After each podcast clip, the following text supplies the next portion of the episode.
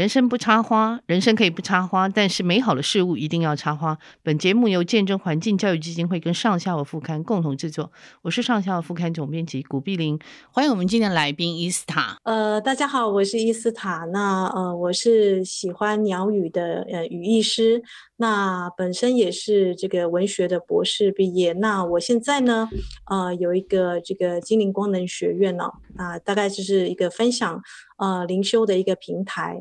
是啊，这样可以吗？可以，可以，没问题。啊、呃，我们那个非常高兴今天可以请到伊斯塔哈，伊斯塔，因为他自己本身，他刚刚有讲，他本身是文学博士哈。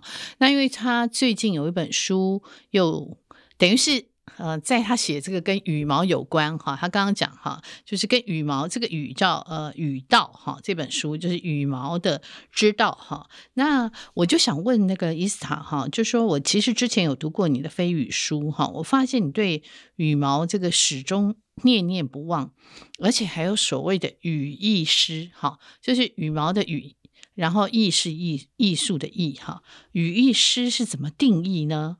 羽毛的艺术师就是简称羽艺师了。那我觉得就是发掘羽毛的艺术跟它背后的精神的意涵啊，比方说捕梦网，嗯、对不对？嗯，呃，这个本来是北美的原住民哦，就布要布瓦人，他们认为就是。呃，小婴儿不是会那个啊、呃，受到一些这个干扰嘛？他们会觉得有些恶灵的干扰，所以妈妈们把它编啊、呃，用这个柳树枝啊啊、呃、一些小串珠啊，然后去阻挡这个过滤这个噩梦。嗯，那它其实呢，每一个羽毛的艺术背后，其实你仔细去爬书的话，它有一些呃精神上的。或是文化上的意涵这样子，所以，呃，羽艺师对我来说呢，除了是发掘啊，就是比方说用羽毛来做一些创作跟艺术结合之外，那更重要的是去挖掘它背后的一个精神的意涵，然后达到那个庄子的那种寂静与道。它不是只有一个工匠的那种的展示，它后面有一个道或者是一个更大的东西在后面这样。是，那你是什么机缘开始收集羽毛，开始这么喜欢羽毛？呃，讲到机缘的话，当然最初就是高中的时候，我有那个宠物鸟旺旺，它是我最早 最早那时候啊，这、呃、因为大家孩子大都会去念大学，对不对？对。那爸妈就是孩子陆续大，他们会寂寞，所以那时候就买了这个九官鸟，是陪爸爸妈妈这样子。开始是宠物店的鸟，那后来发现它这个夏天跟冬天的时候，它会换羽嘛，因为鸟不可能一直都穿着厚羽。那我就去剪它的毛做那个书签啊，那是最早的时候收藏的机缘，这样。嗯哼哼哼，所以。等于是从这个宠物鸟开始就对了哈，哎啊对对。对，那既然讲到羽毛哈，我就会想起我看读过一本书叫做《羽毛贼》哈，那是一个二十几岁的英国皇家学院一个学生叫 Edward Rist，他是一个好像钓鱼那个绑毛钩的专家哈，那。其实他故事也蛮好玩。他在完成这个音乐学院这个伦敦深井演奏之后，他就带着行李箱，还有手电筒，还有这个剪线钳，哈，还有乳胶手套，还有玻璃切割刀，他就去了英国这个特林博物馆，就是顺利的偷走两百九十九份的羽毛标本，哈，哇！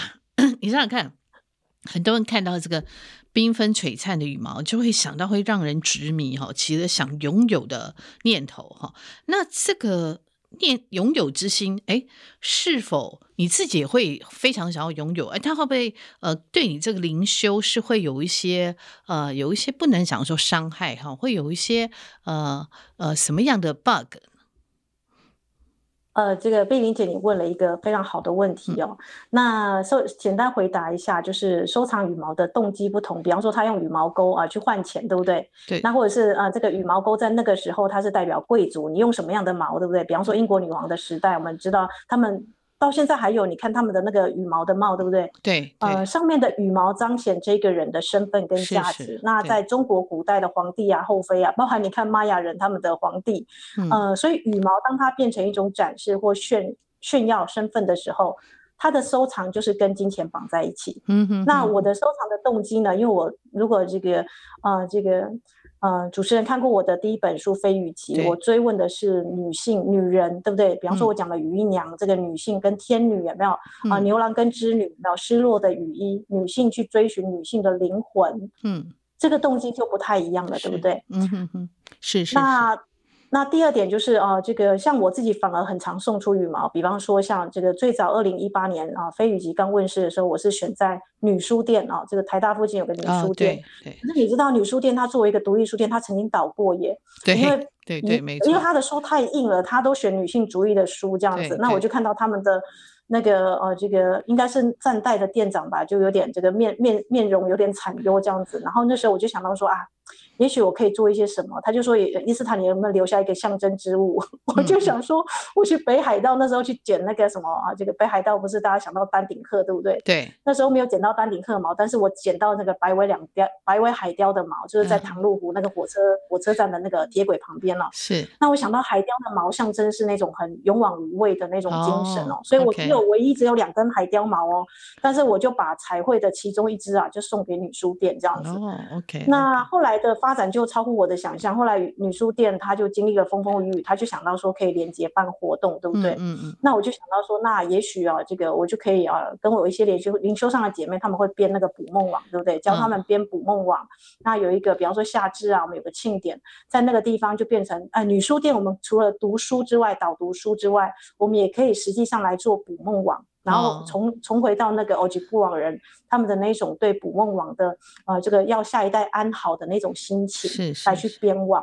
嗯嗯嗯，哇，所以呃，这个动机就是完全不一样，所以结果也完全不一样哈。那我就想，而且我我觉得我很常送出鸟毛，就是有时候，比方说像女书店，或者是有一些这个，比方说有些呃这个单位，嗯、呃，来跟我说要布一个什么鸟语的艺术展，因为你知道有时候收集鸟毛是很珍贵的，对不对？对，对，我正想问你那珍惜的鸟种，对。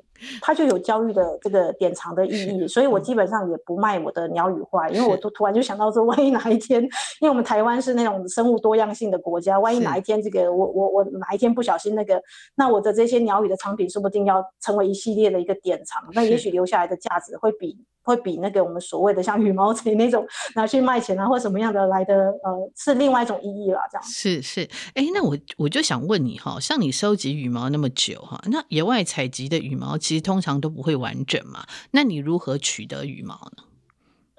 啊、嗯，这是一个很非常非常好的问题哦。这就像农夫在播种一样，这个玉米收成时间跟荔枝这个葡萄收成时间不一样，对不对？对，我就要很精准的去算每一种鸟的换羽期。比方说，像我们家的那个宠物鸟，我大概知道说，哎呀，这个春夏之交它会换毛，对不对？是。那比方说像露丝，你知道露丝在求偶的时候，它会长出那种像新娘嫁衣那种很梦幻的那种像丝羽那种感觉的。哦、对，对，对，对。但是它只有几天的时间你可以剪，因为接下来它就把它迅速换掉，然后大自然有很多的羽毛螨会去吃它。是。所以。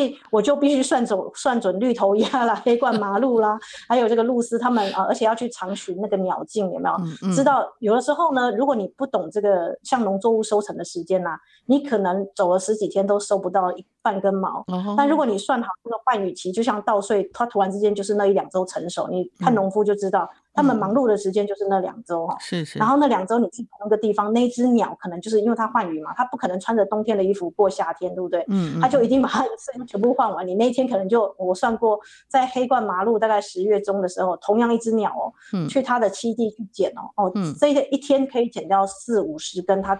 换羽的那个毛哦，哇，那所以你真的要对鸟的这个呃，它整个生长的时间啊，还有它的生态环境，你要非常理解，对不对？要这个对，就你就是要去常寻那个鸟径，像农夫去寻田的嘛。是 是我就说你要，而且你要记录你什么时候捡到它，然后明年，因为我们知道气候现在全球变迁，它有时候不是那么的精准，对，所以就是大概会有一一两周的落差的时间，但不会跑太远，这样。了解了解，哎，那我想请教哈，就是说，如果譬如说你想要拥有的羽毛啊，如果你长久，哎，这个这个你在追寻这途径没办法取得，你的心情会怎样？这个我要分享一个神奇的事情哦，我曾经很想要，大家最想要想到羽毛是最想收藏什么羽毛？你第一个想到就是凤凰，对不对？嗯、最鸟类中最珍贵的就是青鸾、冠青鸾这种型的羽毛，是是但这种鸟呢，只有动物园或一些鸟园特殊的鸟园才会收藏。是，那你知道吗？哦，很神奇哦。我那时候就觉得说，这种鸟我大概都收不到吧。结果有一天呢、哦，我在新书发表会，我忘记是第几场的时候，那个有一个作家叫包子义。哦，包子，包子呢？他的爸爸曾经在动物园当义工还是志工啊？早期的时候有没有啊？曾经有那个，他就想说可能望女成凤，他也给他爸爸就给他一根那个青鸾毛，但是他自己本身他不收羽毛，你知道吗？对对对，他就直接带到我发表会的会场给我耶。然后我那时候就傻眼，我想说天哪，有什么比一个语艺家在发表会会场收到凤凰毛还要来的珍贵，对不对？是是，这果然很像包子会做的事。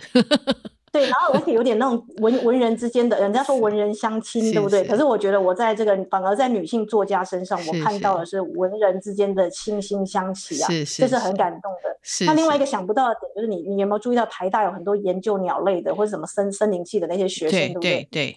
我就遇到一个在跟我做那个跨跨领域的交谈的时候，他叫坤点哦，他把他肯亚的鸵鸟毛跟大冠鸠的毛，我们两个会谈完之后，他就直接送我了，这样。哇。好酷哦，真的很酷，对，所以反而我觉得有的时候，有的时候就是你会觉得说收藏鸟语，嗯、因为我都会做烟供嘛，所以很多时候鸟语来的机缘，就是就是像我那个飞羽集跟羽道所说的，是反而是因为某一些关系的连接出去，哦、这些鸟飞回到我身边，而不是我自己去捡的。我觉得。这样子的话，我反而落实了我书中的一个精神，就是啊，我不是刻意去强求，而是它自然而然就来了，而且它可以能记录某一段感情，这样。哦，哎，好有趣哈！哎，对我，那我我想问你哈，像因为我在那个呃另外一本书叫《招惹女孩》，这是这是一本小说嘛哈，也是一个呃动物学家所写的哈。那这本小说他也谈到说，这个喜欢羽毛的这个独居女孩，这个叫 Kia 嘛哈，她的故事。他说她好像得到一只新羽毛，就会让他。他们雀跃许久哈，那你刚刚有讲到说，呃，有有你想要得到的嘛哈？那除了诶你已经得到以外，你还有什么羽毛是你还想得到的？有想，我 突然想到那个企鹅毛，企鹅毛，OK，因为企鹅毛就是你看冰天雪地，我是说野生的企鹅毛，是是不是那种动物园那个橱窗里面的那种，嗯嗯，你会想要摸上那个冰天雪地那种毛，摸起来的感觉是怎么样？哦、你觉得它可能有一点防水，okay. 然后有一种神奇的触感。其实基本上收藏羽毛，它讲究的是一种触感，这样是是是是，哇，真的很有趣哈。所以那个企鹅毛，你要如果可以亲自。收收集到企鹅毛也是一件很酷的事情哈，哎，对，我觉得很酷。对，而且企鹅还有好几种哈，企鹅的种类也很多。对对，哎，那我想再请教你，既然叫羽艺师哈，那我看到你写到这个什么理语，就是整理这个羽毛啊，还有弹羽哈，就弹这个羽毛，然后胶语、衣语、花语哈，哎，那各自是什么样的技术？那有哪一些技术层面在里面？呃，先。谈到任何画画的第一个基础就是素描，对不对？因为我们要画鸟组，所以你的基本上你的呃画画的时间第一个必须要长，这是没没办法的，你一定要有会画的基础。是。那像我自己本身在大学的时候，我有去帮这个台台湾的本地植物的那个呃植物的教授打工啊，我画了三年的台湾本地植物的图鉴。哦，植物会。所以他是用针笔去描那个边，你知道那个手是非常的要第一个要稳，第二个他求精细精准，因为你如果要素描一个东西要。要求一个精密性，对不对？对，对，还有科学的观察啊。嗯、那这个当然，这个大家很容易克服，但最难的是，你知道鸟语它是一根一丝一丝的，对不对？对。所以第一个要上胶，你要把它那个一一根一根排成片，哦，要先把它变成像一张纸，okay, 然后它有个弧度，对不对？所以你要先在雨伞上面作画，因为雨伞的话，如果你能够画得上去的话，那鸟鸟毛排成片的那个弧度，你大概就能够克服，因为它不是平面的。了解了解。哦，对，然后然后之后还要有耐心，因为它上胶跟上色上漆，你要等它风干再上第二层颜色哦，所以它不是像一般的图画纸，它会晕染啊什么的，它基本。基本上就是要等它上色之后上啊，这个风干上色，风干上色，大概要十几种工法，慢慢慢慢的磨才能够成就，而且它可能会画坏嘛，对不对？是，因为我用的是那种亚克力原料，它是有点粘滞的。嗯，我都说我我是那种带着镣铐在跳舞，因为你第一个速度要快啊，第二个它很容易干掉。哦，那第三个鸟语画坏了，哎，这个这个没有办法再找第二根一模一样的。嗯。哦，没有完全一样的哈，同同样一只鸟，它也没有两根完全一样的羽毛了哈。对，它即便是一样的大小，它就可能是对称，就是左右对称，它可能就要画另外一面了。对对对，没有错。哎，那我还想请教哈，就是说你里面有写到，就是说最难的是画羽哈，就是在羽毛上彩绘嘛哈。哎，那那彩绘你刚刚有讲的是说用亚克力颜料，对不对？那呃，彩绘还有什么特别要注意的？呃，如果要彩绘的话，我感觉就是它要描摹那个鸟主的精神最难，因为如果你是用这个画植物图鉴或动物图鉴，你你看过那种的画法，对不对？嗯嗯。如果你要把它原本的搬来画鸟语上，你会第一个遇到一个困难，就是第一个我说的那个有弧度的问题，对不对？而且它可能是有点不规则的。嗯嗯。那第二点就是呢，嗯，它。的画法，它是有有点立体型的画法，就是你在画鸟的时候，它是立体的，在你前面，它不是平坦的一张纸。是哦，所以。我感觉就是在啊，这个在染语啊，就是不断的反复的染啊。然后这个像我在语道里面有谈到染语这个工程，从周朝就有了。他就说有一个叫钟氏的人，他负责染语。那他用染几次呢？他说用朱丹跟丹属这种植物泡在水里面哦，然后再用火去烧，让这个这个染色的这个颜料出来，对不对？嗯。然后呢，染三次叫熏，染五次叫周，染七次叫做兹。那基本上一根羽毛画，你都要染个大概十次、二十次左右，哦，那个颜色才会上去。是是是，哇！因为所以我说画羽最难，嗯，对对。是是，因为羽毛它上面都有一些防水的一些那个呃成分在里面嘛，哈，它本身就有哈。对，因为对对，对鸟语都有这样。那我想再请教，就是哪一些民族呃会有收集羽毛跟彩绘的这个习惯？那对于他们这个族群来讲，这个羽毛的意义是什么呢？那我们刚刚有谈到这个，在捕梦网们就分享过这个印第安的奥吉布瓦人，对不对？他们会拿来做捕梦网，对不对？因为就是天然的鸟语啊，特别是老鹰的羽毛，它可以去吓阻梦境当中，因为你的梦境的灵体会出游，是，所以老鹰可以做一个天然的守护。嗯哼。那另外就是玛雅人，现在不是大家很流行那个玛雅历，对不对？对对。那还有一部那个什么电影，就拍我那时候看到玛雅国王的那个哦，那个鸟语，我最近才去墨西哥看了，对，很惊人。对，太阳王的那个，它其实是那个凤尾。绿鸟鹃啊，那种鸟是那种非常非，因为他们崇拜那个羽蛇神，对不对？它飞起来的时候有点像那个长着羽毛的蛇，因为它是绿色的，是翠绿色。对，没错。那玛雅人他们认为这种绿色的鸟，那个翠绿色是代表天地的中心，代表重生跟再生啊，哦、包含他们国王的那个在下葬的时候，那个脸会带那个绿色的玉器，对不对？是，是啊、嗯，所以他们会认为，就是每一个民族他们在收藏鸟语的时候啊，比方说玛雅人，他们看到的是重生再生。嗯，那包含这个什么埃及人，你看埃及斯女神哦，她就是跟那个。嗯呃，鸵鸟的那个毛连接在一起，跟大地之母玛特女神也是用这个羽毛去称心脏啊。是是。所以鸟语在各个民族它有不同的象征，但最常用的象征就是祖先的回来。比方说我们这个呃卢凯或排湾族，他们为什么要收集这个呃雄鹰的羽毛？因为它跟百步蛇的花纹很像。那他们觉得说祖灵回来，嗯、祖先回来会啊、呃、这个以这个鹰的姿态或鸟的姿态回来，这样。嗯、这个在我在。看很多的这个文化跟神话里面，我发现这好像是很多民族他们的一个共通点，就是人死后呢，或者是人灵魂出体呢，是一个人头鸟的方式出去这样子。嗯嗯啊，这个是确实是因为他们就已经自由了，可以驰骋天地了哈。嗯，对对 对对，对。那呃，你会供你会烟供这个鸟鸟语哈，尊敬他的灵魂，也是这类的理由吗？呃，对，因为第一个我们说过，鸟语如果它不是换羽季来的话，它可能，比方说像老鹰的羽毛，你很难收藏，对不对？对。那台湾最常被路杀的鸟，就是比方说像凤头苍鹰跟这个菱角鸮这种夜鹰啊、呃，晚上的这个猫头鹰，因为他们会在这个产业道路那边，然后车子一过就不小心就就路杀了。对，被路杀。对。那我呢，我随身都会携带一个这个水晶的灵摆，我会问他说：“你愿不愿意跟我回来？”就是我会帮你的遗体安葬。哦。那你那些羽毛，因为你知道这个。那个自然的界的会先吃他们的那个肉跟这个尸体，羽毛在有肉的状况之下，羽毛是可以保存的很好的。Oh, OK，那我就会问他们说要不要跟我回来，嗯、那我先帮他们安葬。如果他们愿意的话呢，我回来我就会做一个烟熏仪式、烟供仪式。为什么？Oh. 第一个，你要让他的灵魂安度到另外一界，那你这个鸟呢，你才可以进入到下一步，看是编网或者是啊这个画羽毛。那如果画羽毛的话，我一定会尽量。想办法让一只鸟的这个呃，所以我的分类跟一般的鸟类学家不一样，它可能同一种鸟，它都分类在一个地方，但我是一只一只的鸟来去做它的这个呃这个分类，因为我觉得它的这个呃 我们说的它的毛有它的灵魂嘛，那它一定是就是一只完整的鸟，我就会尽量让它的它的这个部位都是在同一个那个我们说的资料袋里面这样。是是哇，这个这个也是一个很特别的意义哈。那我再请教一下，就是说你你在那个。整理，你在讲说，呃，整理羽毛，它各个阶段哈，就对应一个相关的人事或者回忆，这怎么说呢？因为呢，我在整理羽毛的时候，我从飞羽集到这个羽道，我我那时候在女书店，我的演讲的副标题大概能够浓缩我全书想要表达的主旨。嗯、我那时候就说问道与语啊，我问这个道有没有？嗯、如果说天地有道的话，嗯、这个道究竟是什么？告诉我生命什么叫做聚散，什么叫做可变或不可变？嗯、这变数很多嘛，嗯、对不对？嗯嗯、所以我借由画鸟语整理鸟语来去问这个道。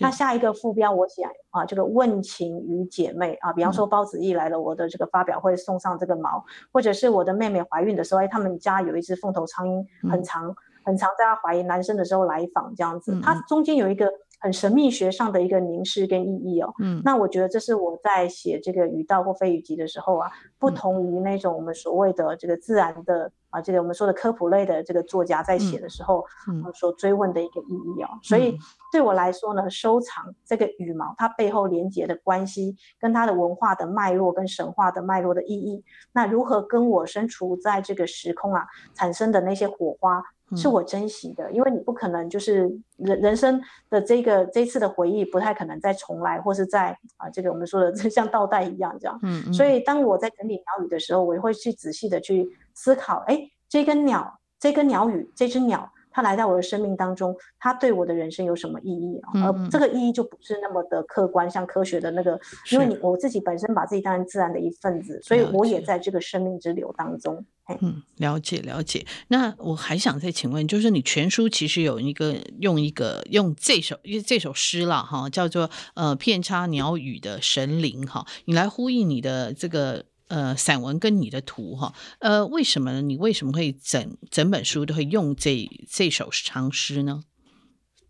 哦、呃，对，第一个呢，我们知道这个片插鸟语的神灵有很多的，像这个像玛雅文化，他们的这个国王或者是印第安酋酋长那种高阶的，他们都会带上鸟语的这个啊、这个头插鸟语嘛，对不对？嗯。那第二个呢是，如果你有仔细看我的书中有一个小夹页，其实是我自费的啦，因为我有个好朋友啊，在这个念硕班的时间，他是乌克兰人，那他那个时候刚好台湾的时候很时兴拍台湾全纪录的那种纪录片，对不对？嗯，他就被啊这个，因为他长得漂亮，他就被啊这个卢凯族那个地方有个台湾的纪录片导演请他去穿上卢凯族的公主服装，哦、他就是片插鸟语我要问的那个对象，因为现在乌俄战争还没有结束，对不对？是，所以。为什么人要打打仗呢？对不对？什么是变，什么又是不变？嗯嗯，你看我们，他已经回乌克兰十几年了，现在也当妈妈了，嗯、然后一路带着孩子在那个普丁攻打的时候跑到波兰去，这样子。嗯嗯嗯，那我那时候整个就是胃有点这个抽痛，这样就觉得说。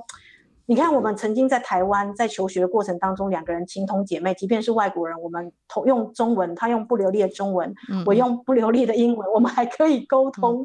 嗯、但是什么样的东西？因为语道它其实语协同于语言的语啊。如果这个、嗯、啊主持人有稍微仔细的话，就会发现到我每一个语有对应一个语，对不对？啊，语言的语。有。所以我就问说，同样，比方说乌克兰跟这个俄罗斯，比方说我们跟这个彼岸之间，我们都说一样的语言，或是至少这个语言是可以互通的状况之下。嗯嗯对为什么我们的生命要这样子处在征战、处在对立、处在一种攻防的状态？嗯、是，所以我用这首诗来做穿插，其实有一个很深的一个人类的一个生命的一个大哉问。是是，像它这里面呃，对你讲到这个羽哈，就是呃有个羽毛的羽哈，譬如说熏羽哈，熏这个羽毛，然后你就有一个熏羽嘛，微熏的熏哈，呃，其实呃，譬如说你会醉茶嘛哈，在这里面就是喝茶会不会醉？然后是羽哈，你也会讲到，哎，就是下一个呃。对应的叫适，呃，适是认识的羽毛，但是你就会有呃适当的语言哈，适语哈，呃，其实都可以看到它是有这样的对应。我当时看的时候有发现哈，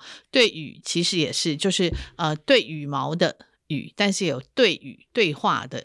语哈，其实都有哈，就是在他这整本书里面。那刚刚他讲到了，其实这个就是呃，一个是呃乌克兰的一个呃一个朋友叫莲娜嘛，对不对？好，呃，莲娜的他们夫妻那时候来到台湾，这在书里面有一个小夹页哈，叫发现台湾呃我的台湾体验哈。那演讲就是这个莲娜，然后摄影应该是他先生吧？是不是？对，是他的先生。对对，雷斯旺在这里面有这个小册。册子哈，就 Welcome to Taiwan 哈。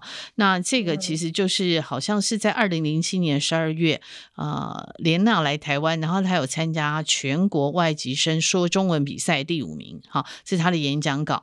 那如果大家读者有买这本书，你也可以在里面看到呃这个小小的三页的折页哈，呃反呃正反面都有哈。其实这个应该是呃嗯伊斯塔自己的特别的心意哈。我觉得这个也是蛮对。我们其实常会问天地，就说为什么人要战争？哈，为什么呃人可以呃，当然很多万物是会为了说他的生存，为了他的呃领地，为了他的饮食啊，他会战争，呃，会打仗，呃，会就会彼此会争斗。可是人不是，人除了这个最啊、呃、最直接的需求以外，还有很多莫名其妙的一些欲望，哈，呃，所以我我觉得这个常常也是我们所不解的啦，哈，对，那嗯，在谈到这个东西的时候，其实有时候我们真的，呃，真的只能问天地哈。然后有时候也必须为这些呃正在为全世界因为战争，不管是内战或者是外外来的侵略哈，这些受苦的这些呃人民，其实我们也只能为他们祈祷了哈。说真的，就是嗯呃，对，常常在这个时候，我们都会觉得很无奈哈。你不知道这些呃独裁政权啊，还有这些呃要打自己的人，这些人到底脑袋在想什么哈？我，就有这种感觉，对，所以我就觉得说，我们既然都已经就是有时候会觉得说，哎，自己这样会不会有点太沉重？但后来想一想说，啊、呃，作为一个，因为羽既然是弹羽羽毛的羽，那他那个时候又穿着卢凯族的，都是片插鸟羽的这样子一个公主的服装，这样，你看他一个呃外国人，我们台湾的原住民是这样的欢迎他，对不对？是是是。那我那时候就突然想到说，他那这篇演讲，他谈到尊重种族跟各个文化的多样性跟差异性，其实是一个我们说的比较，我们说的世界共荣、世界地球村的这样子一个大爱的想法，这样子。那你再看一看现在，刚好他他的国家面临这种事情，这其实有点讽刺哎，这样是是是没有错，我们也只能真的是为他们祈祷了哈，为他们希望这个、嗯、呃，真的这个战争可以赶快结束哈，然后他们可以这个国家可以重建哈。那讲到这个当然很沉重哈，可是我最后我就想请这个呃伊斯塔来朗读一下他自己呃朗读一下他在。这个书里面有这个谈语哈，呃，有几段可以稍微帮我们朗读一下。那我们现在请听那个伊斯塔的朗读。那我就来朗诵谈谈语的一小段喽，大概在全书的一百四十页到一百四十页这个地方哦。好，檀语让语形完整，不想破坏语形，见国外艺术家剪去鸟语拼图。或破坏鸟羽塞入标本内，我每每感到遗憾。其实，其实我更爱鸟羽维持天然的姿态。于是，每一根鸟羽入场之前，非得用指甲轻弹，维持羽形弧度与蓬松感不可。弹羽抚去毛躁。有时羽毛具有粘性，需要先剥再弹，就像弹棉花一样，空气射紧。剥羽像剥蒜，这个动作让我想起大姨丈，总是总是会在厨房的一角剥蒜头。他一向客气，乍看之下是惧内怕太太，其实是护妻典型的。好好先生，心疼大阿姨辛苦，他会帮忙帮忙下厨之事，端盘挑菜之外，他也会在阿姨买菜，从来不腻烦阿姨挑菜过久。体贴的男人，一个动作胜过千言万语。于是剥蒜就成了厨房最美的画面，我脑海始终定格。定格在大阿姨做菜，姨丈必在旁剥蒜闲聊的画面。如果如果有恩爱夫妻到白头的情景，不知为何，心头总有一抹蒜香飘出，那是夫妻一同料理的美好味道。不知不觉，不知不觉，我竟也爱上了剥蒜。爱上了檀语这类小事情，刺鼻的蒜头如雪花，在手中移指间残退般脱模，一瓣瓣呈现晶莹透亮的色泽。若配上蒜炒鲜虾，或者是虾酱鲜嫩的粉橘时，入口就会盈满弹汁的香气，咬嚼有余韵。好，我们自从开启了主妇的生活，日常料理的动作就成了一种日常修行。好的，那我我我想我就分享到这边好吗？好，那我们就谢谢那个今天伊斯塔被帮我们就接受我们访问，也帮我们朗读这段谈语哈。那这本书叫《羽道》哈，羽毛之道，那是由联合文学哈所出版的，也欢迎大家可以去呃找这本书购买这本书来看哈。书呃这本身的画非常的呃他他自己画的很美哈，然后这书里面有照片，那刚刚我也有讲他有这个羽毛对上这个。语言的语哈，那今天非常谢谢伊斯塔来跟我们分享这本《语道》，谢谢。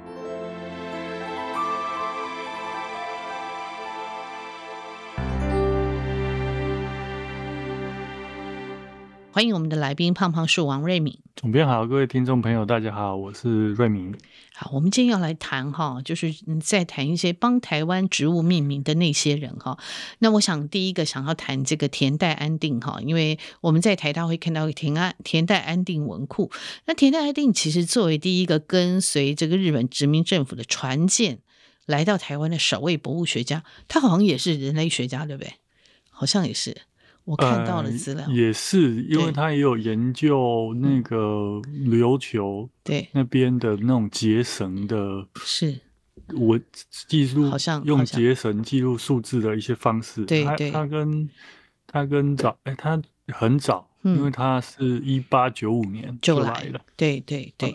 对，那他其实呃也是所谓的这个，有人说他是从博物学家到所谓的植产学家了哈。就日治时期，其实我们谈到热带植物的概念，据说是从他而来的哈。而且听说他是从这个琉球群岛带把台呃带这个南进的概念带到台湾，有一段时间他也去过这个南洋跟太平洋诸岛嘛。你可以简单说一下这段时间他的变化是怎样？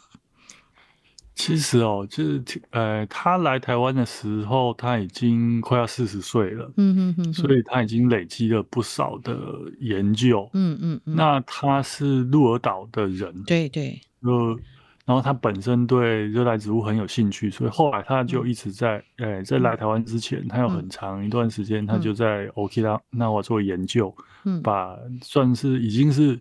Okinawa 的植物专家了，他他真的对热带植物很有兴趣。嗯，另外就是他很在意这个植物有什么作用。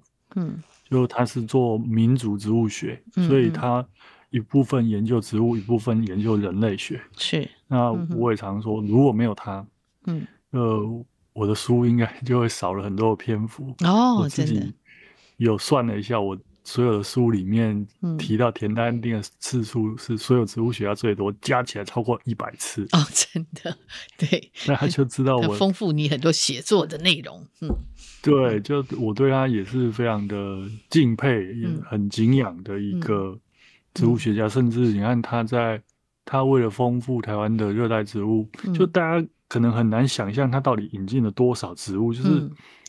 可能因为我一直在做这个植物史的研究，嗯、就会发现他引进的植物包罗万象，哎，就是有一些是他自己引进的，嗯、有一些是他委托别人引进的。嗯、那不管哪一类，就各式各样，哎，从这几年流行的龟背芋啊、嗯、多肉啊，甚至秋海棠，你、嗯、能想象得到，嗯，想象不到的，嗯、很多几乎都是他出自他的手。是是，嗯、没有他的呢，台湾的。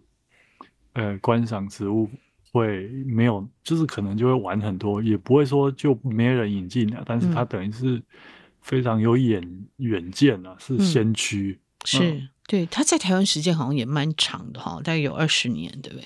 一八九五年到一九一五年。一八九，可是他其实后来呀、啊，嗯、就是会虽然说他又回去这个鹿儿岛，但他后来呃。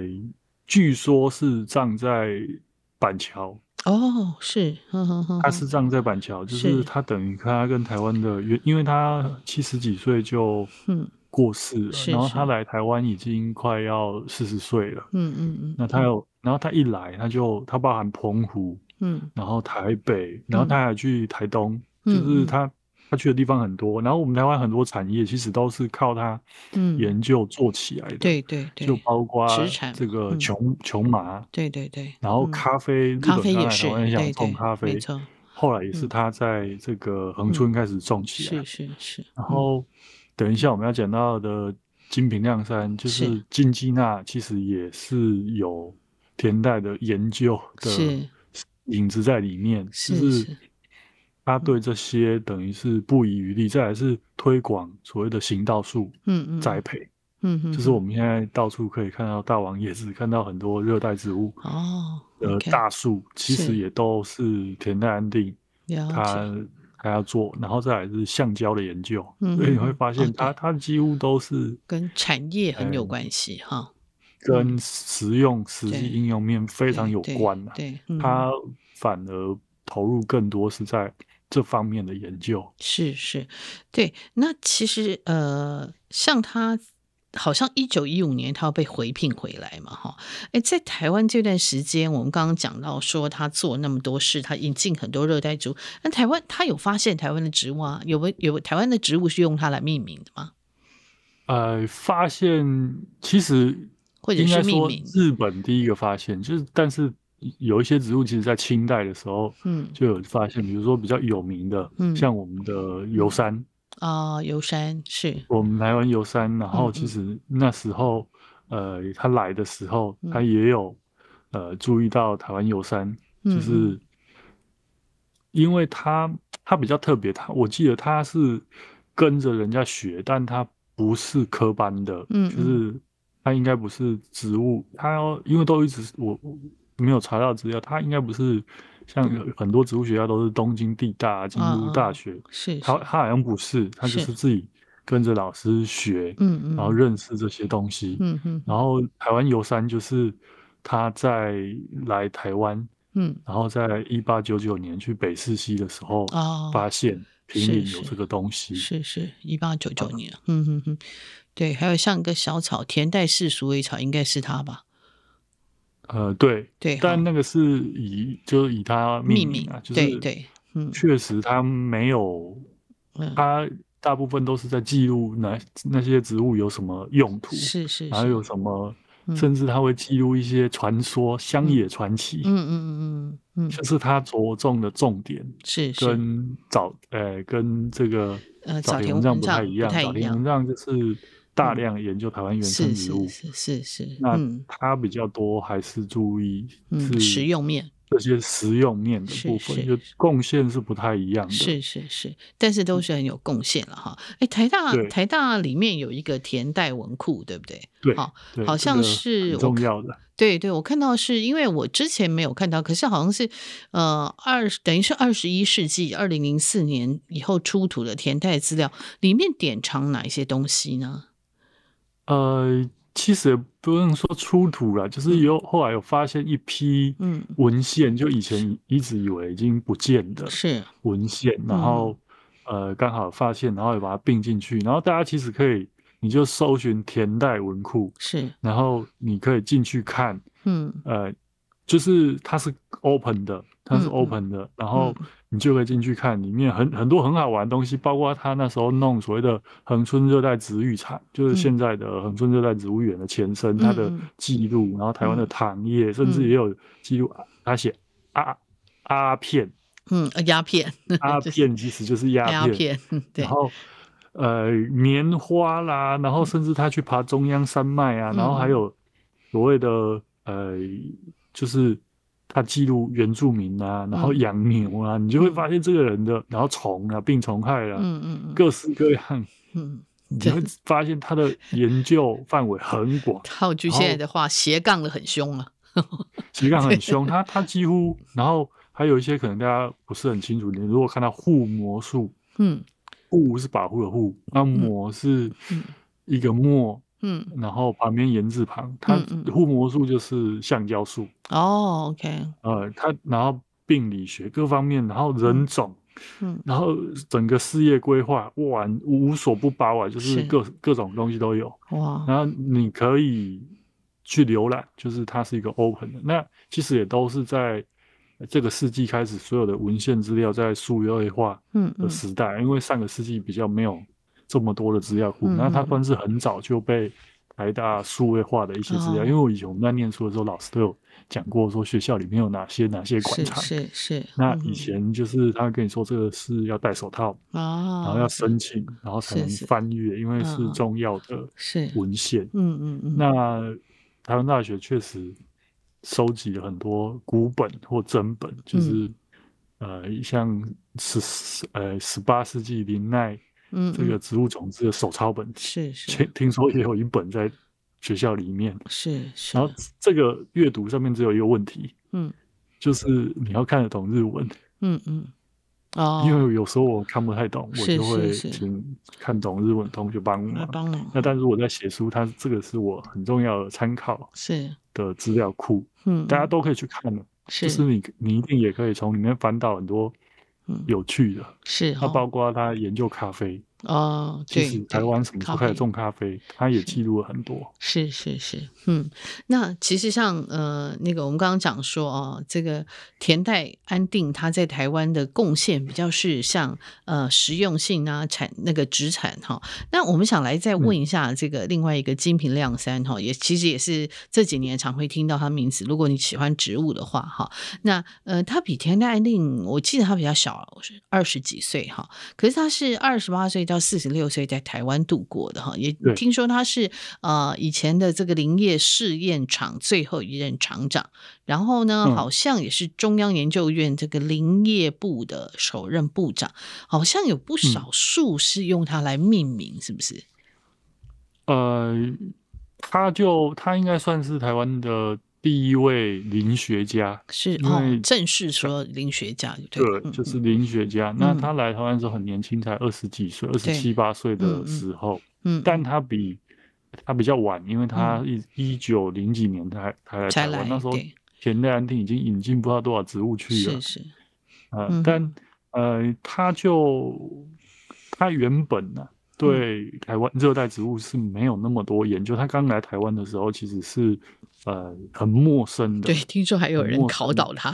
对，呃，对，很容易就考倒他。然后我们之前在聊杜鹃花的时候，比如说像乌来杜鹃，它其实就是，但我们现在中文是叫乌来杜鹃，只是它的拉丁文学名的种小名，还有或者是我们台湾的牛樟啊，是菱形奴草，嗯，都那个种小名其实都是纪念这个金瓶。哦，是是。呃，你到溪头去。你也可以看到金平手植的那个很大的树哦，然后，呃，他哦，他也是挖，他也算是疯子。他一开始是完全陌生哦，嗯，然后可是你看他隔了才隔不知道几年，他就可以出台湾的树木志。对啊，台湾树木志，还有什么？他的台湾树木志里面还有很多手绘图，有一些我记得是他自己画的，因为我有。我有去把它印回家，是是是，对，就是这家伙也是，嗯，狂，就是认真磨人了。我们不要讲狂人，就是就是疯魔，很疯魔了，对。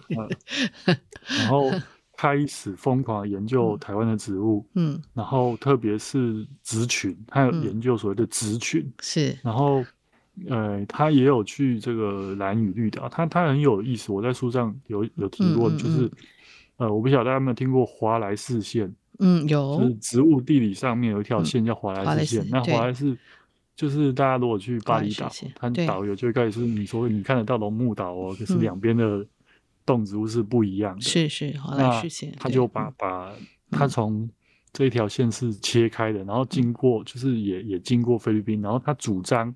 兰屿绿岛应该要切到华莱士线的另外一边，OK OK，延伸就是蓝与绿岛跟台湾就南岛在不同的，嗯嗯嗯，所以他后来他也算是认研究了，嗯呃很多所谓的植群，然后植物地理，是，然后呃这种热带植物的研究，他也是来台湾之后，然后投入了非常大量的时间，是，但是。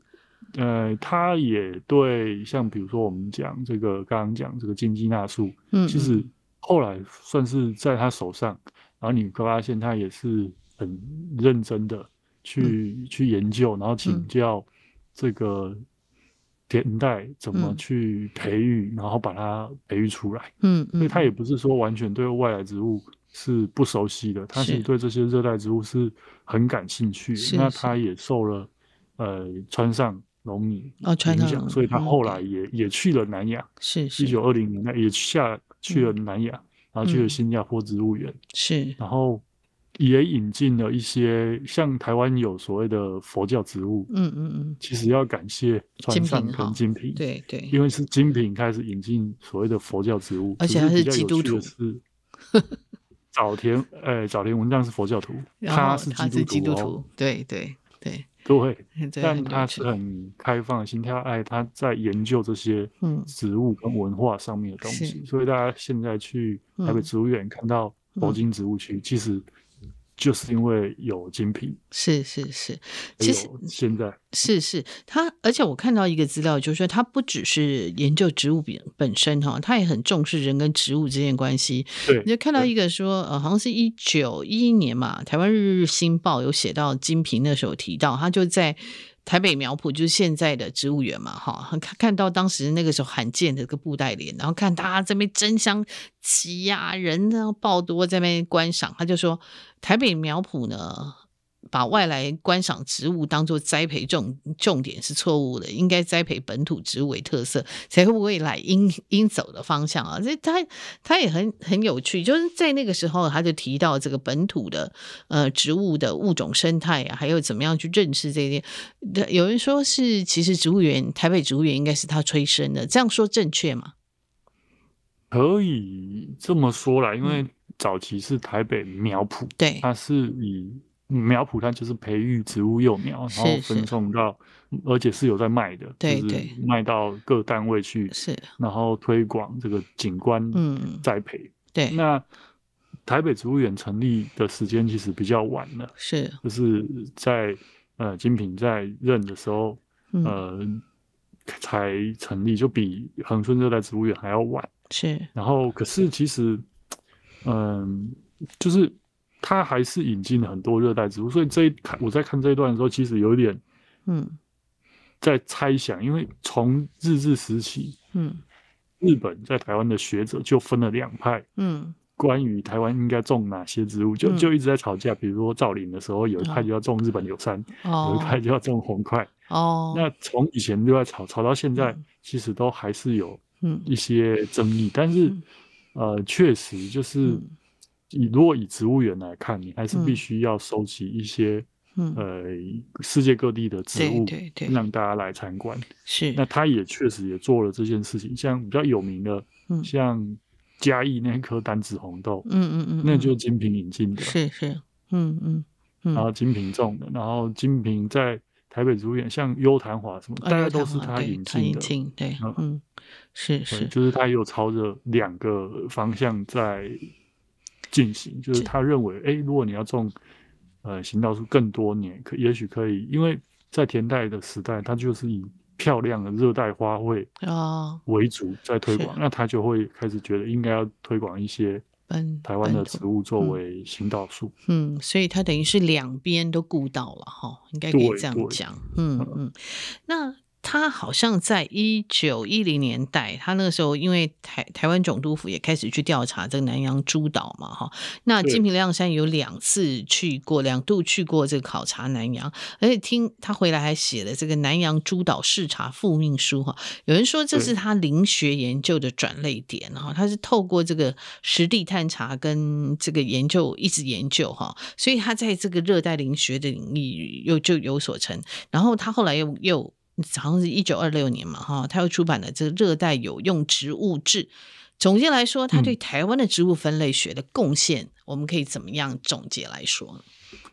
因为他早期确实是他等于是补足足了早田文藏在台湾的研究，嗯，就是他来的时候又又继续，因为不可能一在一个人在的时候就完成。对，那他其实是延续了早田文藏还有。嗯同时又延续了田内安定在做的事情，然后他后面又找了算是他的后继有人，就是佐佐木顺一萨萨基又延续了他在做的事情，又继续研究。他等于是有一个承先启后，嗯，然后有一个就是不管是本土植物研究还是热带植物研究，在他手上几乎就集大成了。嗯，就是有了前面这些人，我们讨论过这些人的基础之上，嗯，那他其实应该也是受川上影响，他很想去，然后后来终于。很高兴他可以去南洋做研究，因为说真的，呃，这些北方人，嗯，对热带植物是充满向往的，嗯嗯，那他也是，然后说真的，嗯，田代也是啊，就是我也是啊，就是大家都对热带植物很感兴趣，很感兴趣，那他也是这样，所以他他从原本只认识日本植物，然后慢慢的认识了台湾植物，到最后认识整个。呃，所谓的南洋，然后包括太平洋岛屿上面的很多的植物，然后收集很多的标本，是。收集很多标本，所以他后来呃回去，他回去日本九州嗯。教书的时候，其实他已经就后来二战之后，嗯，然后他还有因为日本那时候占领东南亚，所以他也曾经去过茂物植物园，嗯嗯，很多地方都看得到他的。呃，走过的痕迹啊，可以这样说。嗯嗯嗯，是啊，所以他真的是也是一个这个，呃，我觉得那个植物学家其实都真的是要行遍万里路哈，然后呃，真的要有很强的好奇心哈，然后还有一个就是呃很有逻辑性的脑袋，因为你要做分类做整理哈啊，这些人真的，我觉得他们怀抱着这些热情来到台湾这个。就你就那瑞敏呃上次有讲过，就是到到十九世纪，我们还没有被被这些西方人发现，哈。对，那当然这个岛已经存在很久，可是没有被发现。博物学家，哎，最后一块拼图，最后的岛屿，对，最后的岛屿哈，他们没有没有看到。那后来就是在日治时期，这些日本博物学家真的是前仆后继了哈，然后真的让台湾的这个植物的面貌其实呃越来越清晰哈。我觉得真的要、嗯、呃这段的历史其实真的是蛮特别的了哈，呃没等于是一个。台湾的大发现时期，哈，应该可以这样讲。就是大家想，台湾其实是很大的岛哦，大家不要觉得台湾很小，就以岛屿岛屿来讲不小。对对，我们是很大的岛，然后这么大的岛却这么晚才被开始做调查。因为太平洋或印度洋上面很多很小的岛，大家可能不一定有听过什么摩里西斯、塞西尔那些岛被调查的时间都比我们还要早，因为欧洲人很早。有一些可能是无人岛，很早就进去了。对，可是台湾因为卡在这个特殊位置跟特殊时间点，所以一直到呃十九世纪，十九世纪末，嗯，然后开终于开放了所谓的正港，就北北部跟南部有开了正港，嗯嗯，然后这些外国人终于可以进来，是，然后外国人刚进来的时候。嗯，我们下次也可以再讲外国人的部分，就是更早的部分，在清末的时候，是是是，他们其实没有做这么有有系统的，嗯，跟规模的普查，嗯，真的还是日本来了之后，因为外国人还是会怕，就是他们来，当不管是外交派人做生意，嗯，那他们都只敢在低海拔、是。沿海的地方做调查，嗯，像这些日本就真的是踏遍全台湾，对，然后。翻山越岭，然后远，嗯、然后还搭船到蓝屿绿岛去做研究。是，嗯哼哼。对，嗯，其实这个等于是就是台湾在整个开发史上占很重要一段时间的历史哈。那对，如果大家有兴趣，因为像我们上次介绍这个早田文藏跟这个佛理神父，他们是现在已经有书啊、在谈他们有系统去谈他们。可是像金平亮山呢，跟田代安静安定呢，我还没还没看到说比较有系统的，然后科普的书了哈。所以可能有对大家可以看，嗯，就田呃田代也。是有，就是我记得田代也有书在介绍他，嗯、但他就是只就是好像只介绍他在宜兰的部分。对，我记得我看到不多，嗯，不多，但是他等于是就是，嗯、呃，像那个，呃，有一本书就专门在写日治时期的这个台、哦、在台湾的植物学家，是是是，就就其实都有介绍到一点点，但它不是专书啦，那就是其中的篇幅。是，是，那我大概都是介绍植物的时候，嗯，如果那植物跟田代有关，嗯，我就会特别提。是是。嗯嗯，好，那我们谢谢瑞敏哈，今天呃帮我们这个谈到这个田代安定跟这金平亮山对台湾这个植物呃影响非常深远的两位呃日治时期的植物学家，呃好，嗯、那我们希望还有机会还可以再谈这个相关的这个。